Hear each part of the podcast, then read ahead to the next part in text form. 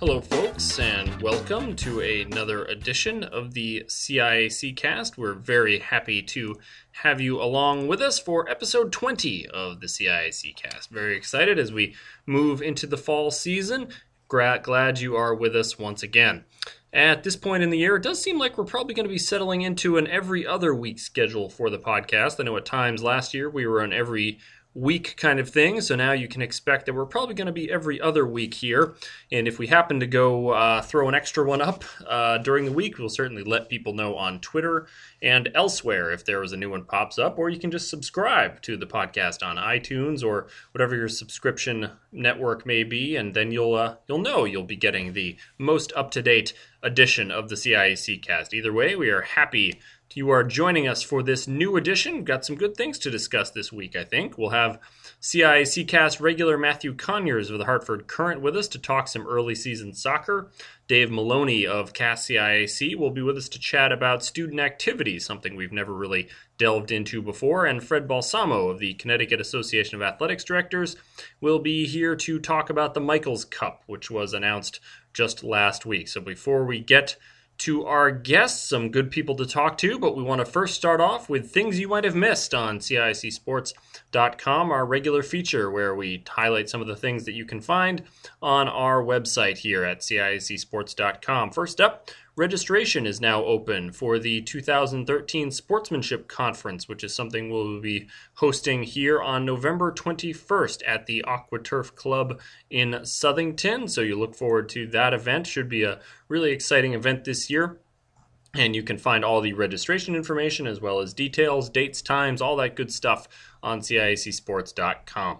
Just posted a new feature story yesterday in which we waxed a bit poetically about some of the great elements of high school sports and how every game is special in its own way. Uh, obviously, we always focus a lot on the state tournaments and wins and losses and such, but thought it would be nice to post a story just looking at the value and some of the excitement and memories that can be created in just one game. So we hope folks will take a look at that story as well. That was posted just yesterday, so you can check that out. Uh, as well, last week we posted a schedule for CPTV sports broadcasts of fall CIAC events, so you can serve as a one stop shop for checking out when your favorite team will be on CPTV Sports, and that includes the schedule for several re airings of each broadcast. So we hope you will take a look at that. And as always, we encourage fans to check out the new NFHS network and see what CIAC events are either on the upcoming schedule or in the archives. So, once again, that's nfhsnetwork.com where you can check out all the CIAC action. And back with the new school year, I want to let you know sort of our regular posting schedule for some of our recurring features. We will have on Mondays our Eye on the CIAC, which includes some of the more interesting results from the past week, a look at the CIAC rankings, as well as a few other things. That'll be on Monday. And then on Fridays, just about every Friday, I don't think we're going to have one today, but just about every Friday, we'll have an edition of Linked Up, which will show all the exciting work being done across the state and across the country, writing about high school sports, some great stories that we think folks should keep an eye on. So that will all be on Monday, and then on Friday we'll be Linked Up. So Eye on the CIAC on Monday, Linked Up on Friday, and then the CIAC cast, when it's posted, will usually be posted Thursdays afternoon, so you can keep an eye out for that as well. And again, if you ever have any ideas for the podcast or for CIACsports.com, you can email us at CIACcast at casciac.org. That's CIACcast at casciac.org or contest, contact us on Twitter or Facebook. So that's a glimpse of some of the things you can find on CIACsports.com. So now we'll move along to things you can find elsewhere, and that includes excellent soccer coverage on for the Hartford Courant. And one of the primary people providing you that coverage on boys and girls soccer across the state joins us now. Very happy to have with us on the phone now Matthew Conyers, who's a, been a uh, recurring guest on the uh, the CIAC cast. He's traditionally been our track and field uh, guru, but he's coming to us today to talk a little boys and girls soccer. Matt, thanks for being with us. Thanks, Joel. Pleasure to be on with you guys. Love talking to you. So uh, we're a couple weeks into the season now, and haven't had a chance to to delve too much into uh, a lot of the fall sports here. So wanted to bring you on to talk a little uh, boys and girls soccer, which you cover for the Hartford Courant, of course. And uh, so let's start off here. We are still early in the season, so not too far to uh, look back maybe to the preseason. And uh, what were some of the maybe interesting stories that you wrote or or saw, or things that you saw when doing kind of your preseason work on boys and girls soccer that really jumped out at you this year? You know, Joel, it's uh, this is my sixth season, believe it or not, doing high school soccer. It doesn't get any easier predicting uh, teams at the beginning of the year, trying to get a feel for things. Um, but because of that, you kind of always sort of revert back to last year and the teams that did so well at the end of last year. And, and you kind of focus on the beginning of the season. You focus on them, and at the same time, you look at teams with a lot of history. Yeah. And, and so, to the start of this year, you know, the teams that I've really kind of focused in on in the preseason are those teams that had the great runs last year. What's the carryover going to be this year? And then those teams with history. So in that case, you know, you're looking at Suffield and boys soccer, who's coming off two Class M championships. They're still in Class M. They're still loaded. They're probably as balanced a team as any team in the state. I don't think there's any coach um, except Mark Beigel at Suffield that comes in and can look at every one of his starting positions and say he's pretty good there. He's pretty safe. I mean, at, forward, he's got one of the best forwards in the state, going to be guaranteed all New England if he stays healthy, Sean Sullivan. Um, he's got explosive speed, great first touch. I mean, he might even contend for All American depending how the season goes. You don't like to place those expectations on a kid, but he's sure. that good. Um, he got a great, great younger player who made big moves last year. Colton Grove. A lot of people love watching this kid play. He's going to have another great year. Uh, you got a great goalie uh, in Ben Woodson, a guy who doesn't get a lot of save totals, probably doesn't garner the same attention as some of these other goalies that get more action, but he's pretty flawless and technically makes all the right moves. And then Mark's just a great coach. You blend it all together, you got a perfect combination with Suffield. I think they're not only as good as last year, but better. And it, if you really like watching how a game of soccer is played and if it's played right, uh, Mark's team's the one to go see. And then in the same respect, uh, you look at a team with some history that's coming off a great season, went on a great run last year, win 13 games in a row. It's Farmington. Yeah. You know, I met with uh, Steve Waters uh, before the season, watched the practice. I was fantastic just getting to watch the practice. But the thing that really struck me is the level, the pace the guys play at in practice. I mean, they, they have such a high work rate at uh, Farmington. They have a really intense. Steve calls it it is rate to compete. You know, these guys really, really want to compete at Farmington. They want to carry on that legacy. Um, they talk about the tradition, and to me, what I saw was another great team, another team that's going to be able to run the counter perfectly, and then a team that a lot of teams are going to have trouble keeping up with, and they're another team that doesn't have too many holes right now at this point in the season. Uh, there's still some things they're figuring out. Uh, they play in a very difficult division sure. in CCC West, uh, but they're a team I'm kind of looking at. And then on the other side, the North, uh, a team that's always kind of bunched up against Glass, uh, Farmington is Glastonbury. I keep that's why I keep mentioning uh, kind of stumbling with my words there, bringing up Glastonbury. But Mark Lander's team brought about you know more than 15 guys back from last year's team. They had a surprise loss in the postseason, and uh, you know they come back very very hungry, very motivated. And, and one thing that struck me at their practice, it seemed like they were looser than they were last year. It looked Hmm. like a little bit they were tight last year. I watched one of their practices earlier this year, and they seemed loose. They were having fun, and I think that's going to be a benefit to them. I think they had a surprise tie last week, uh, earlier this week against East Hartford. That that, that happens. That's soccer. You're going to have ties. Sure. This Glastonbury team is one team you really want to keep an eye on. And you know, it's a team we've, we've talked about for a while. The last six years, they've always been there. But this year, this they've been knocking on the door a little bit. This might be the season they kind of break through. And on the girls' side, you know, you got Glastonbury again. Uh, another deep team at Glastonbury. I think they got one of the best junior classes uh, that I've seen this year. Hmm. And a great goalie in Sierra Bouchard. Another goalie that doesn't always get a lot of uh, attention because she's got such good defense in front of her. But she's going to make some saves once we get later in the season that are really going to determine the outcome of some games. Um, and the other thing, you know, when you look at girls soccer, is you got to see, you, you kind of want to figure out how the Class Double L tournament's going to work because you had some of the best teams in Class, you had the best teams in Class L move up to Double L. You now have St. Joe's, Northwest Catholic, and Suffield all playing in Class Double L. So even though we tend to give those teams a lot of attention every year, uh, they even have more attention this season, seeing how they're going to master uh, Double L. And so far, it looks like these guys, those teams, uh, with with their coaching staff, with the talent they have on the field, will be just fine. Yeah, certainly uh, that that uh, you know the rule that uh, came into place and was adopted this year with the uh, the new success and tournament factor will will add a level of intrigue uh, to the season this year as, as people sort of see how that's going to play out. Something to uh, to watch. So we are, you know, that's that was kind of the preseason look. We are now, you know, a week, two maybe two weeks or so into the season. Teams have played a handful of games, maybe two, three, four matches, depending on the team. Has has anything happened? So far this year that's really surprised you? Maybe teams that are off to better starts than than you expected, or is, are things playing out at least early, maybe the way that you would have expected them to? Yeah, we've kind of managed to surprise. You. There haven't been anything too dramatic. And again, like I go back to what I said at the beginning, you don't want to get too high after sure. just four weeks. Um, one team that does stand out, they had a very good first game against Hall was was Plainville. Uh, Plainville played in the CCC South. CC South typically doesn't get the same attention as the West, the North, even the East. They're they're kind of the uh, stepchild, the ugly stepchild.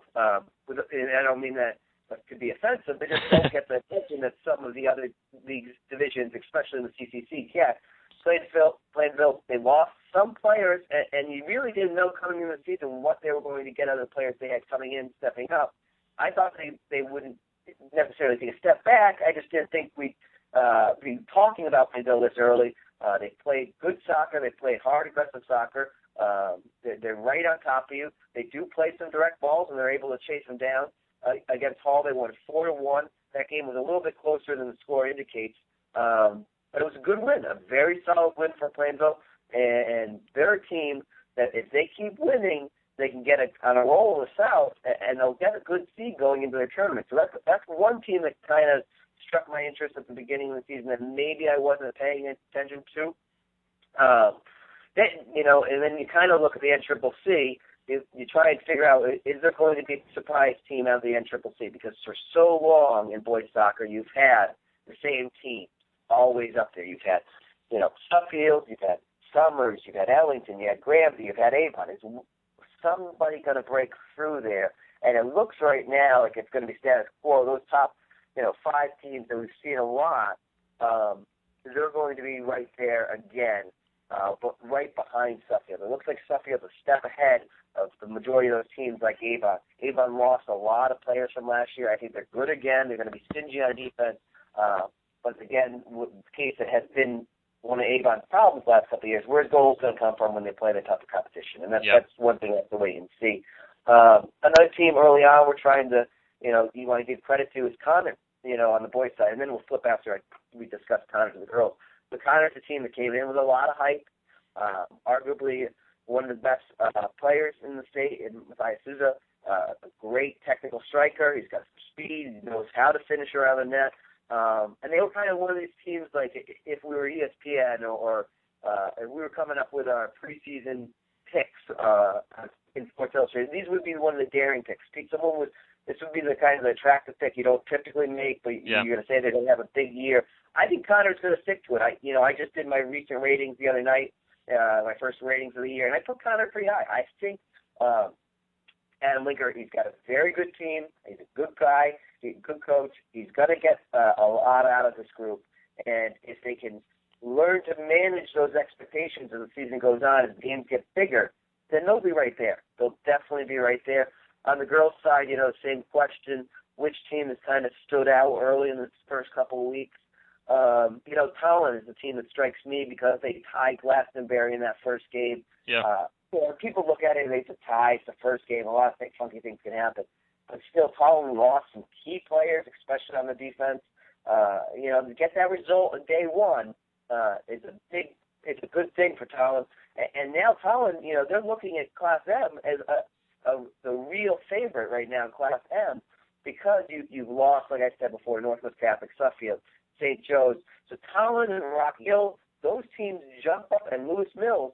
Lewis Mills is another team. They haven't faced out of conference competition yet, but they they just wa- watching the results look so deep, look so balanced.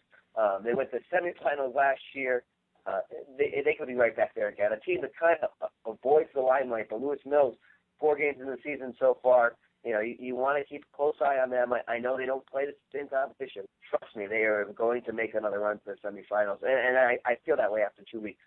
Wow. So certainly some uh, some teams that have uh, are getting off to good starts, and as we said, it is very early, and uh, a lot can still happen. So we've looked back a little bit, and now we kind of looked at the present. So now we'll uh, we'll let you put on your uh, prognosticator hat a little bit here, and just sort of look forward. What are some of the, uh, if not teams, maybe some stories or some players that you're going to be uh, keeping an eye on, sort of as the season starts to uh, to progress through the next couple of months here, Matt?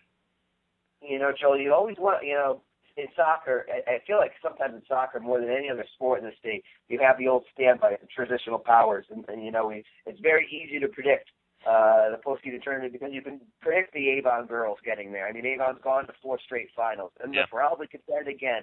You can predict Farmington boys soccer. You know, if you predict Staples in boys soccer, these are teams that you know they're always kind of going to be there.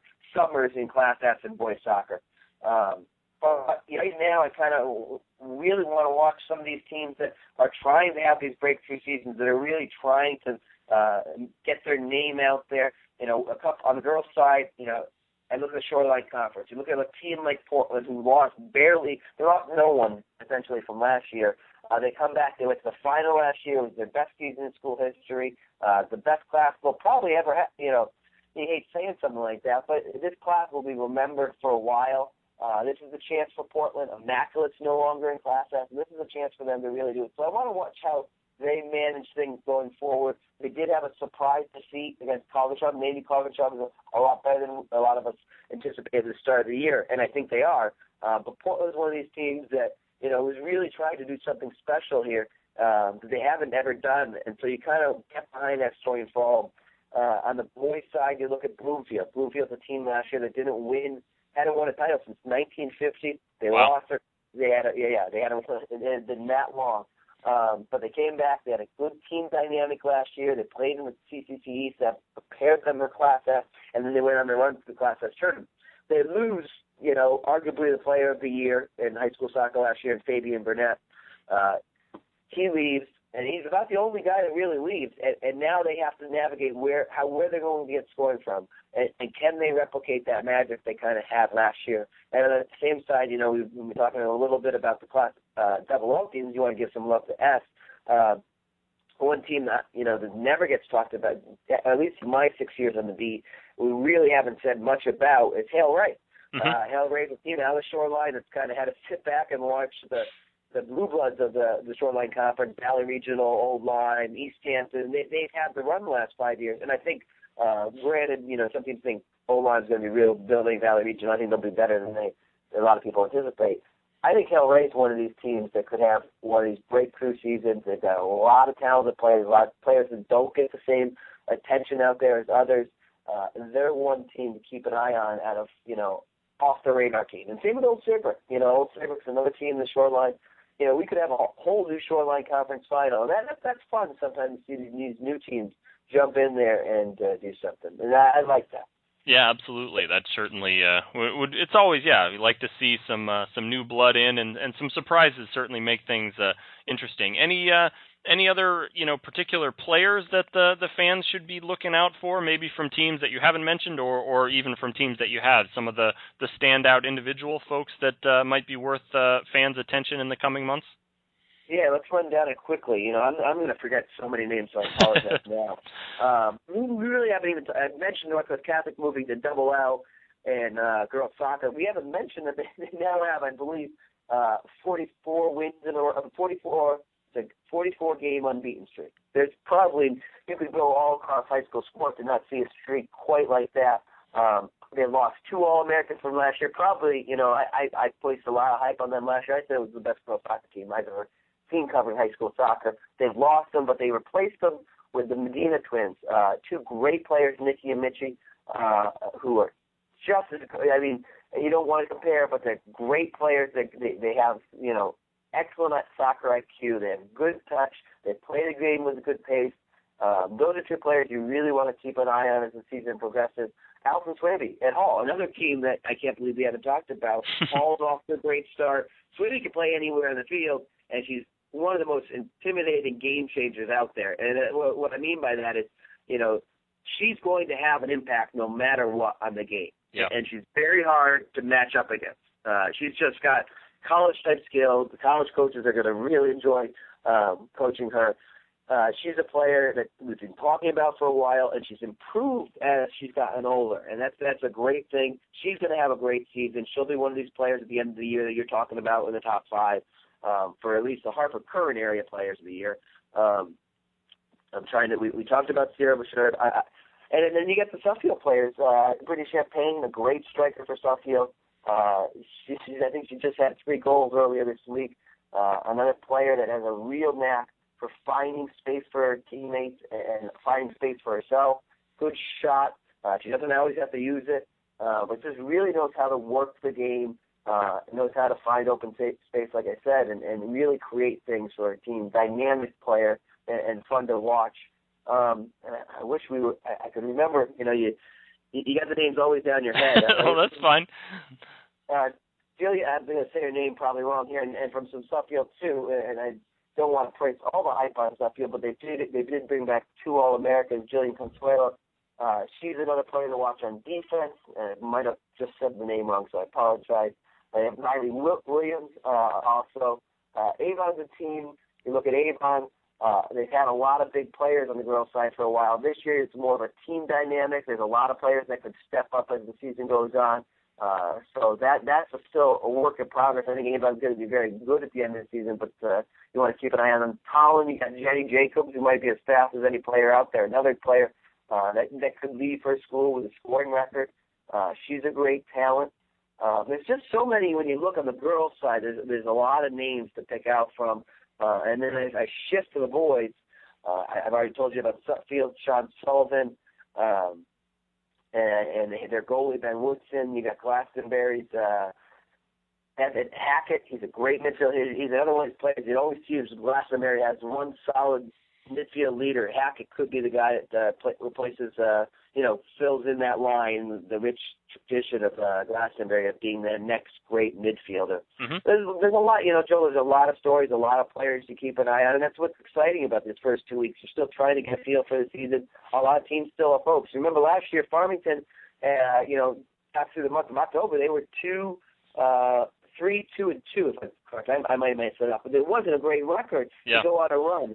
Um, so, and we've seen that a little bit. Wethersfield a couple of years ago with Matt Barry, uh, they went on a run as the season got going. Uh, and, and now as I get talking, I'm, I'm thinking of more players. Like saying from Windsor, uh, Windsor uh, not only has some players to watch, but a team to watch. They've started off a little bit slow, uh, but they could be, you know, they made some noise last year in Class L. Their team, I kind of put a little bit of pressure on at the beginning of the year. I think they're still going to be good. Uh, their coach, Pete Leapak, one of the great guys in the game, high school game. I think he's going to have to figure it out. I think this group's already played some good results. They haven't maybe got the win so far for their team to keep an eye on. And then you talk about traditional power. Uh, Wethersfield, another like like Avon on the girls' side, they may not have some of the names, uh, familiar names yet, but I think Wethersfield they got over the hump of being six and ten last year. They've kind of come back strong right now, and I, I'm excited to see how they do and how they navigate things. Wethersfield, you know, they're the Yankees of uh, high school soccer in a lot of ways, and more wins than anybody else when it comes to championships. Uh, we'll see this year if they can get back to the level that the town expects of them. I mean, in Wethersfield, you don't just it's not night football games; it's night soccer games, yeah. and that's what a lot of people talk about. So this it's a, it's a fun time right now for high school soccer. A lot of things to talk about. I know I'm missing a lot of names, a lot of uh, teams. I, I apologize if I keep going back to the same players. Um, but I think we're going to have another fun, really fun postseason, and with some of the changes around in the game, uh, I think it's only going to make the tournaments better for us. Yeah, I think it really should be. Uh, it seems like it's a sport that continues to uh, to increase, sort of in terms of talent, and uh, and I think in, in in terms of depth of talent. You know, it's not just always the the same teams as you mentioned, but the talent seems to be spreading a little bit uh, across the state, which makes for great uh, great tournaments. And as you said, you never know who's going to kind of get hot and and go on a run. So certainly will be uh, yeah. a lot of great things to uh, to keep an eye on uh, as the fall progresses. And, and you know, Joel, you know, there was a lot of worry coming into this last year. You know, the academy players had, had left. This year, it, it's not as big a deal because it, it, it's been embedded for a little while. That some of these other players that would have been playing high school soccer aren't there. But you know what? The game is going to survive. It, yep. it might change. It might be a little different than you watched before. And, and in all honesty, you can't deny that it's different. Uh, and you notice the changes if you watched it before. But the game's still going to be exciting. It's still, still kill. the kids still love it. They still play with such passion, and that's what made high school great in the past. It's what makes high school great soccer great now. It's what's going to make high school soccer great in the future. Is the kids always show up. It means so much to them. There's an energy level that it's hard to compare to, and it's just fun being at games.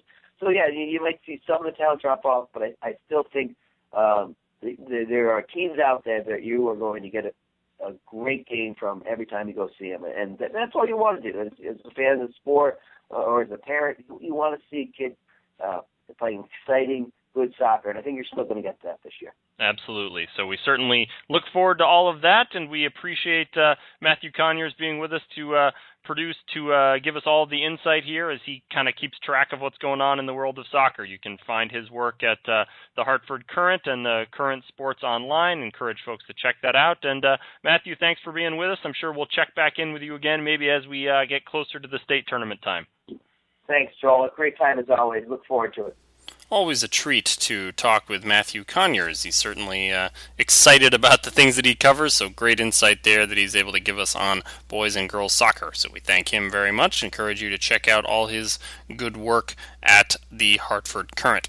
Changing gears a little bit now, we're going to talk about, we talked earlier about the Sportsmanship Conference, and that's just part of the student activities portion of the CAS CIAC program. So we wanted to chat with somebody who's very much involved with all of these student activities and leadership programs that are available to member schools. So we reached out to another person here at the CAS CIAC family to talk a little bit about that and shed a little light on some of the things that happen elsewhere in our building here at the CIAC. Um, very happy to be talking now with Dave Maloney of the Connecticut Association of Schools, one of our uh, many fine employees here at uh, the CIAC, CAS CIAC. Uh, we've talked to him before in his role as the girls basketball tournament director, but today we are going to chat with him a little bit about uh, his role as the director of student activities. So, Dave, thanks for being with us.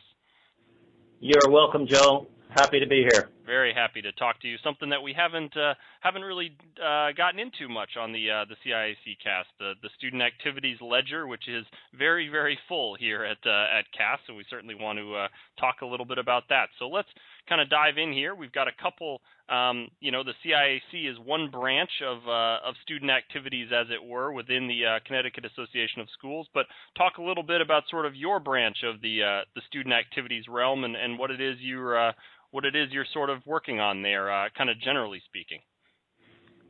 Well, let me just say real quickly that uh, all of our work is linked to a couple of key sentences about student leadership, and it it can be summarized real quickly with uh, with this notion: if a school community's got positive student leadership, then you can almost ask me any question about curriculum, assessment, instruction, and I can be sure to pinpoint that that positive student leadership is yielding a very positive, respectful school climate.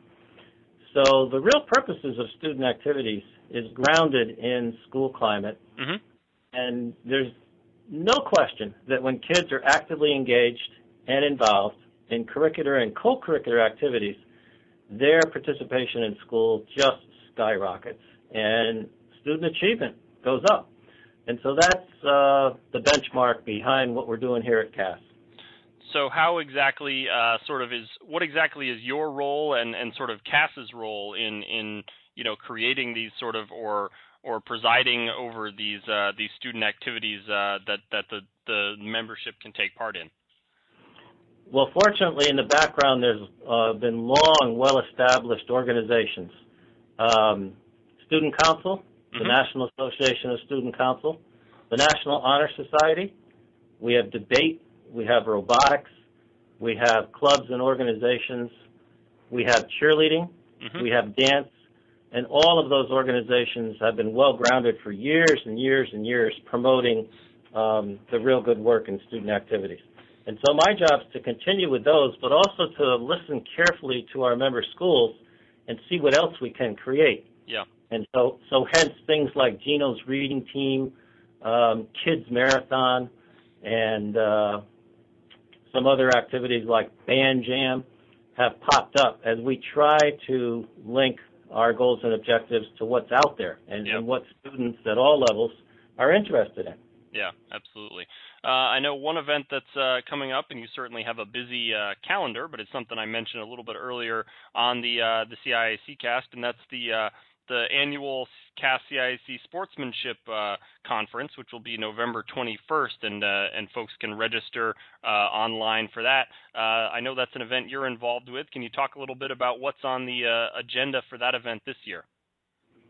Well, we're going to try to continue to give um, the captains and leaders, the athletic directors and coaches, the skill set that helps them move forward with 21st century skills. Mm-hmm. And those skills are productive decision making, communicating, collaborating, and leading their uh, respective organizations.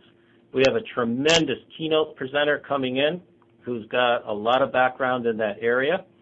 We also have a positive coaching alliance um, that we just uh, started to work with that'll handle some breakout sessions. And so we're going to try to do as much interactively as we possibly can in that area. We've also got a, a uh, two-hour uh, block of time for the athletic directors and coaches. Yeah. And so there's something for everybody in that sportsmanship seminar. We're looking forward to it.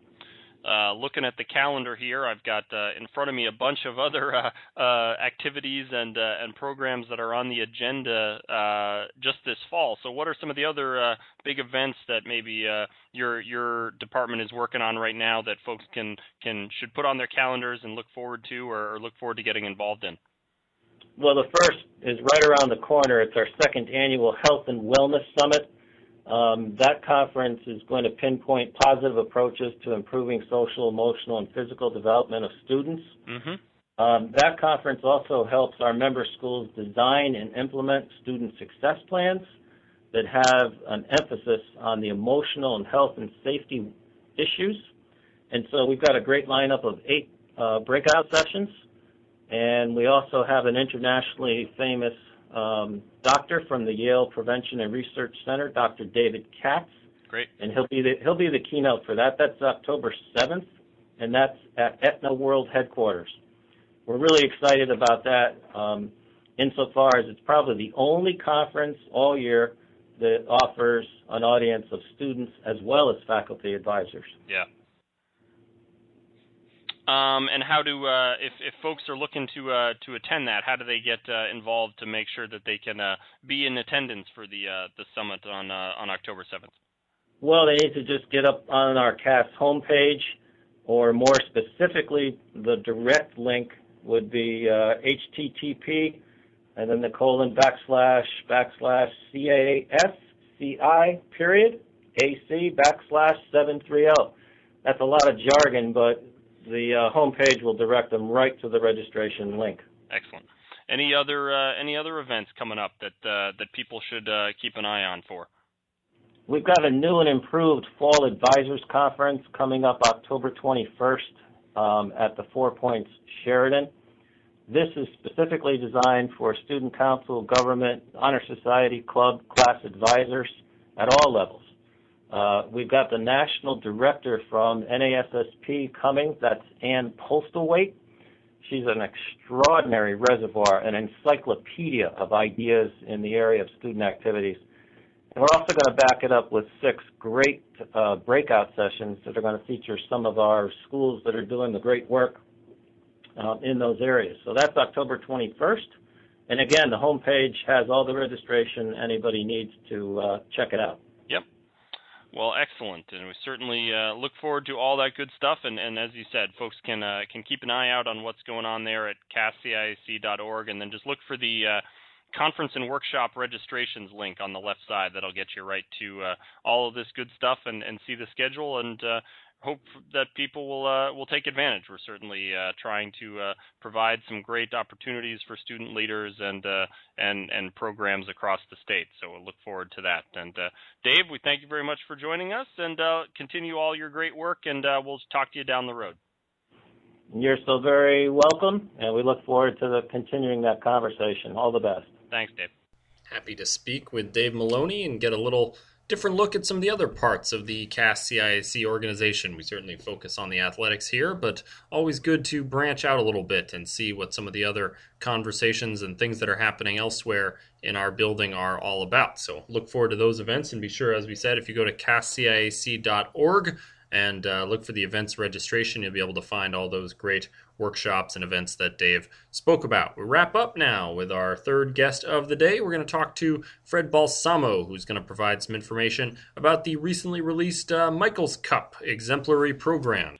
Chatting now with Fred Balsamo, the executive director of the Connecticut Association of Athletics Directors, and uh, also in one of his roles serves as the uh, chairman of the Michaels Cup Committee, which uh, we released earlier, uh, I guess last week, that 17 programs have been uh, chosen as exemplary programs with the through the Michaels Cup program. So I wanted to bring Fred on to talk a little bit about the Michaels Cup, something we haven't covered before on the CIAC cast, to uh, get a little bit more information about that award and, and what exactly it is that we're recognizing with those programs. So Fred, thanks for being with us.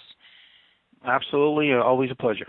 So let's talk a little bit, first of all, maybe about the history of this award. I know you've been associated with it for, for quite some time, and it's got sort of a, uh, an interesting history in that it sort of has been a few different things at various times, and, and just recently came under sort of the, the purview of the, the CIAC. So talk a little bit kind of about the history of the Michaels Cup.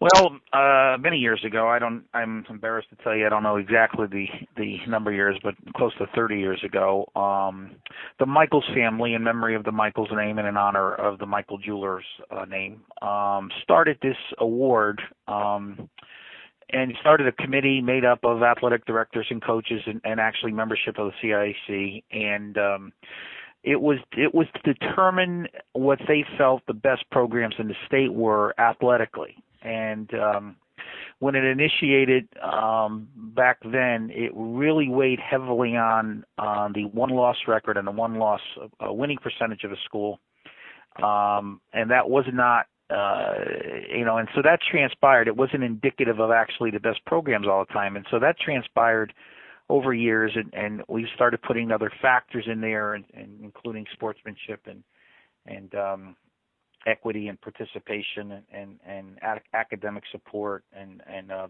drug and alcohol prevention and things of that nature. Um, five years ago, um, the Michaels Cup um, formed a foundation to perpetuate the award and asked the CIAC to take it over um, so that it, it could be uh, more globally and it would it would attract a, a greater number of people. Mm-hmm and uh we you know we were given a carte blanche to and and and part of the Michaels family still serves on the committee and they've been very uh supportive and what we've done is we've changed the criteria um in the eyes of the CIAC uh we we certainly um know that um you know people strive and work hard to win but we we don't think that is the overall um benchmark we should be using so yeah we we use several criteria, and sportsmanship being um, the top criteria, and that 30% of their of their their their questions or their rating is taken from um, sportsmanship and the things that they do uh, that that are centered around sportsmanship.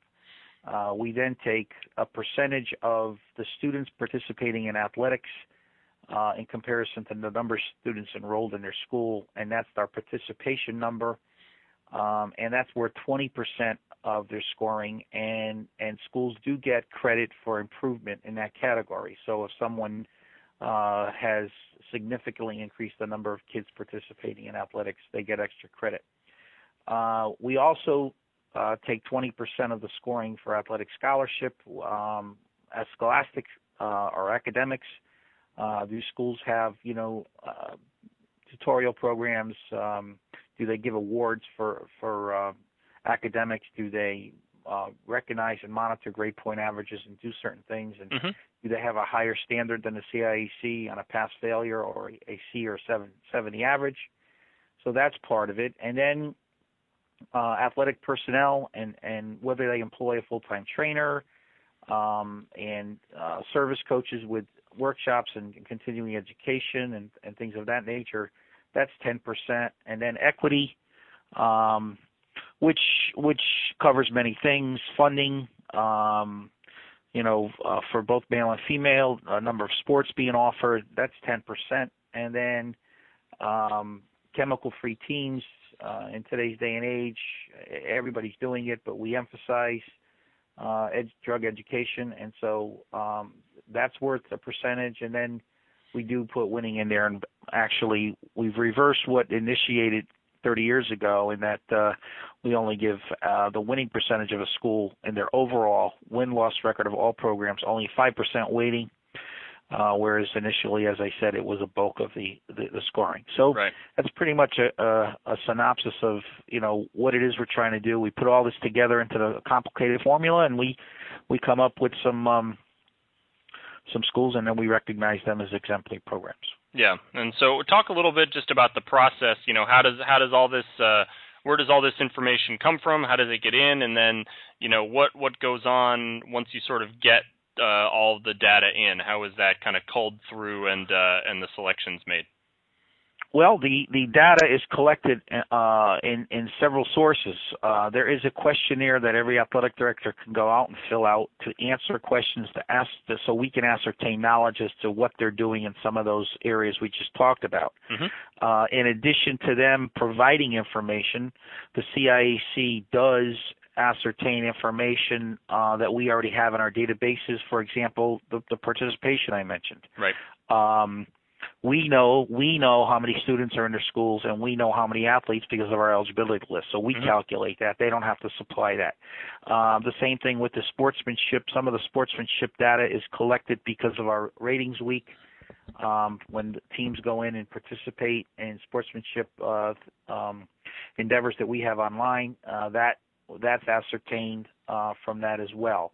Uh, whether a school provided a scholar athlete and, and does award uh, um, scholastics in their in their school, we have that on file because we we host the CIC hosts that scholar athlete. So so we collect the information from uh, varied sources. Uh, one of the things that really hurt schools is uh, game ejections, and and this is uh, been something that uh, you know a lot more schools would would score a lot higher. But if they have one or two or three uh, ejections, and again we track those as well. Those are not something we ask the schools for, but those are those are d- deductions, and so they those can uh, skew the points as well. Mm-hmm.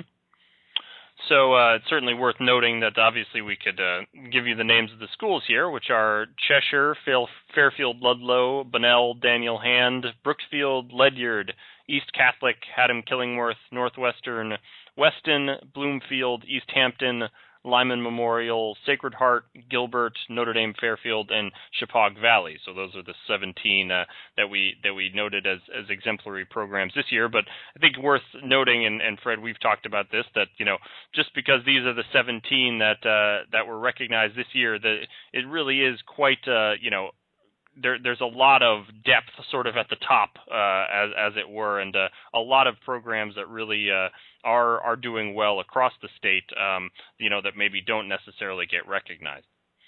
That's correct. And what we what we do is we have a standard. Um, anybody above, and we don't we don't determine that we're going to select 17 or 18 or 20. We just we have a standard, and if you score above that standard, then you're considered exemplary program.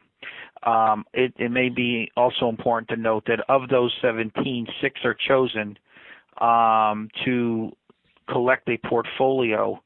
Um, and then we have another meeting with the committee, and now there's a little bit more subjectivity, and we everybody reads their portfolio. Uh, we ask for a, list of things, you know, student handbooks, coaches handbooks, parents handbooks. We ask for a number of different uh, items from the school. They mm-hmm. submit mm-hmm. them, and then the they're they're perused by each member of the committee and voted upon. And then from the 17, as I said, that's been dwindled to six um, based on on scoring. Uh, we then select an overall recipient as the most exemplary program in, in, in the state. Yep, and that will uh, that announcement will come at the uh, the sportsmanship conference, uh, which is taking place in in November. So certainly something to uh, to look forward to, and a lot of really good uh, really good programs just across the board, and certainly something that we uh, we strive to to recognize the good work that all these schools are doing um, in all those areas. There's certainly a lot of a lot of worthy schools, and we're look forward to to seeing how that shakes out. Um, what what do you feel sort of is the for schools maybe that are you know looking to um, you know, in ways to improve? What are some sort of tacks as a former athletic director, things that you would sort of point to and say, you know, here's here's ways that that you can sort of try to uh, not necessarily improve your score, but just improve your overall program if you want to sort of uh, you know look at it that way in terms of the Michaels Cup. Do you have anything that well, that comes to mind? Well, Joel, I mean that's the exact purpose of the Michaels Cup. We the, the questionnaire is developed in such a way that if um, you know if you're if you're following that questionnaire and and if you're answering no to questions that we're asking that you we think you should be doing, um, those are the type of things you can do to improve your program. Certainly, you know, we have um, some of the questions are, are, are, are geared towards, you know, if a school does this, they they are extremely exemplary in that area. So if someone is saying, you know, they're doing it 100% or they're only doing it some of the times, you know that's where they can actually just use the the scoring uh, survey that we use, the actual submission form. Um, they can use that to improve, and that was the that was the ultimate goal. Uh, our mission is to get every school to improve. Uh, yep. We would love to give out more awards. Um, you know, and get more people over that standard. Um, yep. But the long and short of it is, people have to take the initiative to do some of those things. Now, there there have been schools that have moved up into those ranks, and as I said, there have been some that have that have um, lost points because of of some things with with sportsmanship and and and ejections and stuff. So it does fluctuate up and down, but uh, we do encourage them to use that actual submission form as a tool to improve. The other thing is any uh, port, the six schools that are chosen that provide us with portfolios, they're usually a, a notebook that's two to three inches thick we keep them here. We make them available if any school would like to come in and see some of the some of the great things some of these other schools are doing, um, and would like to emulate it or or or copy it. I mean, it's it's the greatest form of flattery. Um, we get the permission from the schools and, and to use their materials, and and schools can come in and, and people have come in and said, yeah, I like to look at their stuff and you know how they set things up and and what kind of programs they're having and and things of that nature. So it is all, all geared for improvement.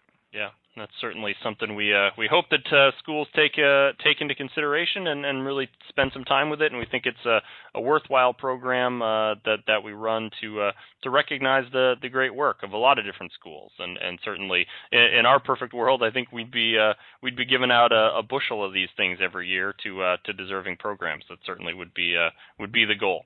Absolutely, that's our goal. Uh, either we have to rate, we either we would we would love to raise the standard, or because we have too many, or give more out. There's no yeah. question either way. We we want we want we want schools to improve. Absolutely. So we thank uh, Fred for being with us and look forward to, uh, again, you can find a little more information about the Michaels Cup on CIACsports.com, the, uh, the list of those 17 exemplary programs from this year, and then the announcement uh, on November 21st at the uh, sports the Sportsmanship Conference where we will uh, announce the overall Michaels Cup recipients. So, Fred, thanks for the, the information, and we look forward to that announcement.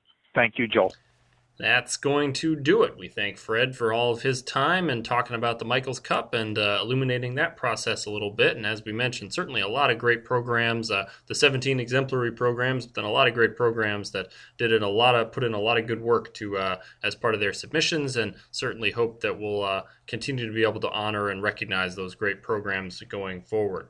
That's going to wrap up this edition, episode 20 of the CIAC cast. We thank you very much for joining us. As always, check us out at CIACsports.com for all the latest information, schedules, results, all that good stuff you can find on CIACsports.com. Feature stories, it's all up there, as well as on Twitter at CIAC Sports. You can find us on Facebook, facebook.com slash CIAC Sports, and you can email the CIAC cast just by sending an email to CIACcast at casciac.org. So encourage everyone to do all of those things. Keep up to date with your CIAC action. Once again, I'm Joel Cookson. We thank you for joining us. Hope you'll be with us once again when we return for episode 21 of the CIAC cast.